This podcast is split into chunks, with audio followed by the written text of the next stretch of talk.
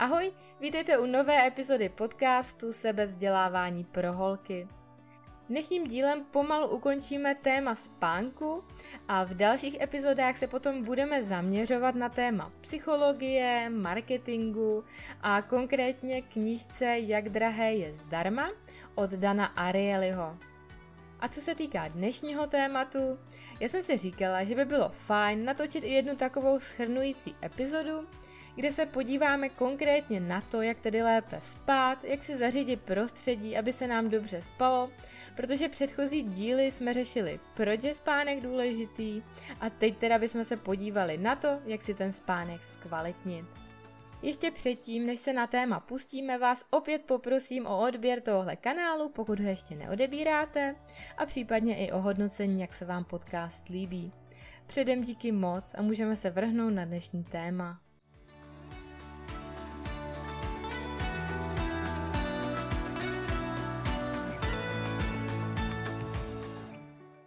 12 typů pro zdravý spánek. Pojďme na typ číslo 1. Ten zní, choďte spát každý den ve stejnou dobu a každý den ve stejnou dobu také stávejte. Nesnažte se chybějící spánek dohnat o víkendech. Jenom vám to naruší váš spánkový rytmus.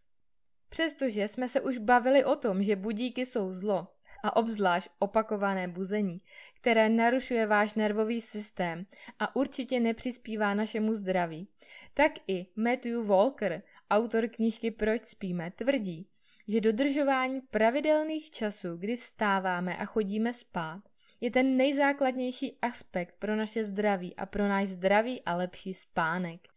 Přiznám se, že i já občas mývám večer problém s tím si opravdu říct, je potřeba jít spát, buď to začnu na něčem pracovat, nebo i když odpočívám, mám rozkoukaný třeba nějaký film nebo čtu knížku. A tady na to je fajn nařídit si ne budík, ale takzvaný usínák, který nás upozorní na to, že je potřeba jít spát. Věřím tomu, že ze začátku to může být náročnější.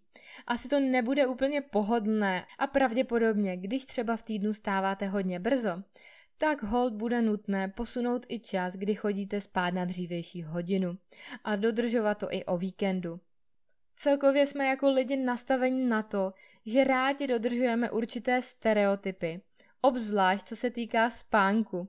Bylo to tak vždycky i v přírodě. Něco jiného je v tom směru, že můžeme být takzvaná noční sova nebo ranní ptáče. Ale tam, pokud se to dostává do střetu s naší prácí a s naší pracovní dobou, kdy musíme být nuceni vstávat třeba dřív, než by nám to bylo milé, a nebo naopak, musíme třeba chodit na noční, přestože jsme ranní ptáčata, tak to je samozřejmě věc, která tohle to obrovsky stěžuje. A je potřeba si uvědomit, že to má velký vliv na naše zdraví a možná i větší, než jsme si doteď mysleli. Alespoň co se spánku týče. Takže, buď to bych navrhovala zkusit si domluvit změnu pracovní doby, což samozřejmě je mi jasné, že v každé práci nemusí být úplně jednoduché, nebo razantnější krok změna samotné práce. A pokud ani jedno z tohohle není možné, tak hod se přizpůsobit tomu, že budeme tedy ten režim dodržovat i o víkendech, případně o dnech, kdy v práci nejsme. Pojďme na druhý tip. Ten se týká cvičení a hlavně cvičení před spaním. Pohyb je samozřejmě velmi důležitý pro naše zdraví a pro naše tělo. Důležité ale také je, že bychom neměli cvičit těsně před spaním, protože cvičení rozproudí naše tělo a my potřebujeme před spaním pravý opak. Potřebujeme se sklidnit a proto se nedoporučuje dvě až tři hodiny před spaním cvičit. Třetí tip. Nekonzumujte kofein v jakékoliv podobě. Tento typ je samozřejmě pro většinu z nás dost razantní. Já bych si ho trošičku upravila po svém. Omezte kofein ideálně 8 až 10 hodin předtím, než běžně usínáte. Protože to je právě ta doba, kterou tělo potřebuje k odbourání většiny kofeinu. Je nepotřeba zvážit věk, stavbu těla, množství přijatého kofeinu a další aspekty. Jsou to tedy opravdu jen orientační čísla. Pokud například chodíte spát o půlnoci, myslím, že není problém si ve dvě hodiny odpoledne dát kafe nebo něco s kofeinem. Bavíme se tedy i o černém čaji, čokoládě nebo energetických drincích. Součástí tohle typu je také omezení nejenom kofeinu, ale i nikotinu, který je rovněž stimulant a jeho konzumace se nedoporučuje. Nejenom tedy samozřejmě z důvodu škodlivosti zdraví, ale také z důvodu škodlivosti vůči spánku. Čtvrtý tip. Nepijte alkohol. Pokud budeme chtít být benevolentní, tak nepijte alkohol alespoň před spaním. Alkohol nás připravuje o REM spánek, který, jak víme, je extrémně důležitý pro naši psychiku, ale také kreativitu nebo emoční inteligenci. A zároveň pod vlivem alkoholu nejsme schopni plnohodnotně odpočívat a využívat všechny benefity spánku. Tělo nezvládne pod vlivem alkoholu relaxovat tak, jak by mělo. Pátý tip. Těsně před spaním nekonzumujte těžká jídla a velké množství nápojů. Vyhněte se velkým porcím a jídlům náročným na trávení.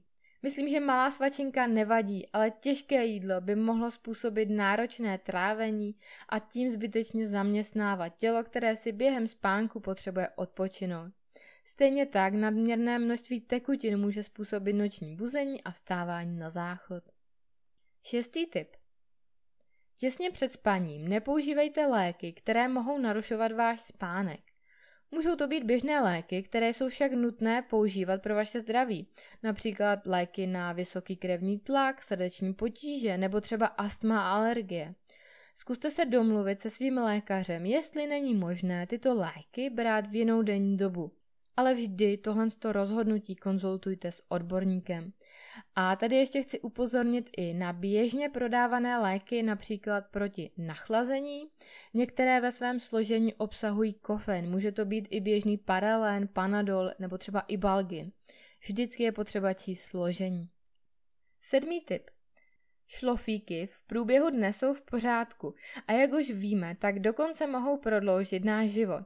Ale vyhněte se zdřímnutí po třetí hodině odpolední které může naopak narušit naše večerní usínání.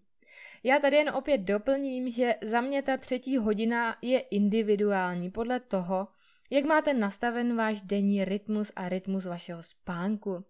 Předpokládám, že třetí hodina je tady jako univerzální čas, kdy se počítá s tím, že dejme tomu kolem 11. chodíte spát ale pokud máte váš režim nastaven jinak, například je pro vás naprosto běžné chodit spát ve 3 hodiny v noci, tak teoreticky pro vás bude platit nejzaší hodina pro šlofíky mnohem později.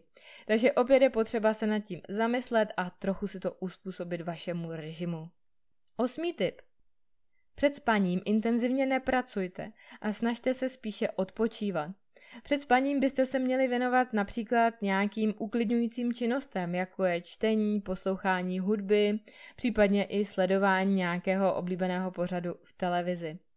Takže je mi jasné, že vzhledem k tomu, že tenhle ten podcast nahrávám kolem 11. hodiny večerní, takže já tenhle ten bod absolutně nezvládám. Víceméně veškerou práci, kterou teď dělám, dělám po večerech, když děti usnou. Takže ano, na tomhle bodu musím zapracovat i já asi nejvíc ze všech. Devátý tip. Před spaním si dejte horkou vanu nebo sprchu. Tělo potřebuje před spaním snížit svoji teplotu a přestože si dáte horkou sprchu, tak díky tomu, že poté vylezete ven, vaše tělesná teplota poklesne.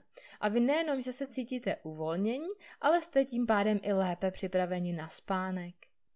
Desátý tip. Jak by měla vypadat vaše ložnice? Měla by být především tmavá, bez světel. A to platí i na jakékoliv svítící body z různých eh, zařízení, nabíječek nebo dalších elektronických přístrojů. A celkově ideálně by ložnice měla být bez jakýchkoliv elektronických gadgetů a vymožeností. Dalším důležitým bodem je teplota ve vaší ložnici. Ta by měla být nižší než v jiných místnostech, protože nižší teplota zajistí také snížení naší tělesné teploty, což přispívá k lepšímu usínání. A v neposlední řadě je důležitá kvalitní postel, madrace, ale také polštář nebo přikrývka. Myslete i na tyhle ty detaily, které vám můžou bránit v rychlém usínání a v kvalitním spánku. Jedenáctý tip průběhu dne se alespoň na krátkou dobu vystavte dennímu světlu, ideálně slunečnímu záření. Stačí i půl hodinka denně. Po ránu je dobré buď to roztáhnout žaluzie a opět využít denního světla, nebo pokud ráno ještě světlo není, můžete využít umělé světlo i doma, které by ale mělo být jasné a mělo by napodobovat denní světlo. Oproti tomu večer před spaním zhasněte všechna intenzivní světla. Ideálně nepoužívejte studená LED světla, ale teplé slabé osvětlení, které přirozeně podpoří tvorbu melatoninu. 12. tip. Pokud míváte problém s usínáním, neležte v posteli déle než 20 minut. Pokud se vám do té doby nepodaří usnout a začínáte z toho být nervózní nebo frustrovaní, raději vstaňte, nebo si čtěte, nebo si třeba puste nějakou uklidňující hudbu, která vám pomůže zrelaxovat a pomůže překonat úzkost z toho, že nemůžete usnout. Tak to byl poslední tip pro to, jak si zkvalitnit a zlepšit náš spánek. Myslím, že v našich možnostech asi není dodržovat úplně všechno do posledního bodu, ale naopak snažit se aplikovat alespoň pár bodů. Věřím, že když si vyberete 3, 4, 5 bodů a zkusíte je zavést do vašeho života, tak vám to může přinést značné zlepšení vašeho spánku nebo vašeho usínání. Pokud se budete chtít dozvědět víc o problematice spánku, můžete se pustit předchozí epizody, kde se tomu věnuji mnohem víc podrobněji, nebo si samozřejmě můžete přečíst knížku Proč spíme. Případně můžete navštívit web sebevzdělávání pro holky.cz, kde se dozvíte plno dalších informací a to nejenom o spánku. Díky moc, že jste poslouchali až do konce. Jsem obrovsky vděčná za to, že jste tady se mnou. A budu se na vás těšit moc příště u další epizody. Mějte se krásně. Ahoj.